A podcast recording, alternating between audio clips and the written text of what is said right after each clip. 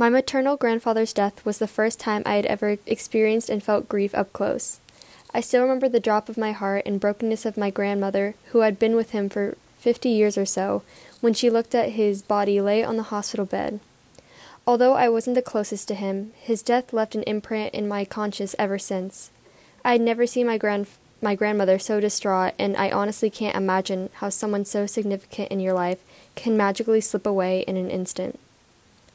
My mother was trying to be strong and confront my grandmother through the whole situation, but her mask soon disappeared as she shed tears for her dear father who had taught her all her life lessons. But for me, my grandfather was always no more than someone I had to see every six months to a year. After his passing, he became so much more.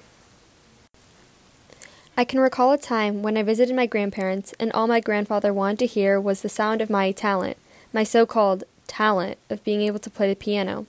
He would urge me to play, but I always would refuse as nice as I could.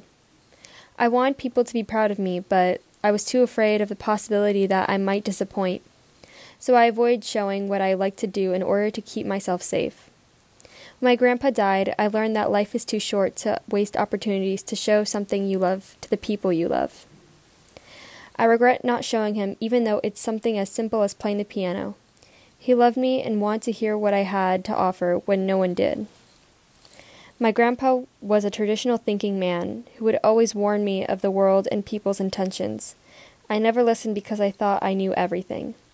Again, as soon as he left, only then did I see the world for what it was a hurtful place with non caring individuals and only a select few that are your allies through it all. It may seem negative, but his lessons his lesson has made me realize the toxic people in my life. So here's the big question. How does this relate to my Jewish heritage? Well, although my grandfather was not Jewish himself, he always was so intrigued with my beliefs and practices. He would get all excited and joyful whenever my, at the time, upcoming bat mitzvah was mentioned. He never made it to then. The day he died, I couldn't stop thinking about how excited he was to go. To think he wasn't able to share that moment with me in person hurts. But I could feel his presence in the room, with me through every word I spoke, every breath I took, and every blink of an eye. He was there ex- experiencing every moment in my process of becoming a Jewish adult.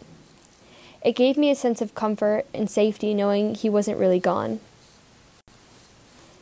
His hands were one of many in that room guiding me through the chaos and blur of the moment. I knew he hadn't left, and I think my grandma could feel him too as she started to cry after the ceremony and said to me, He would definitely say he's proud.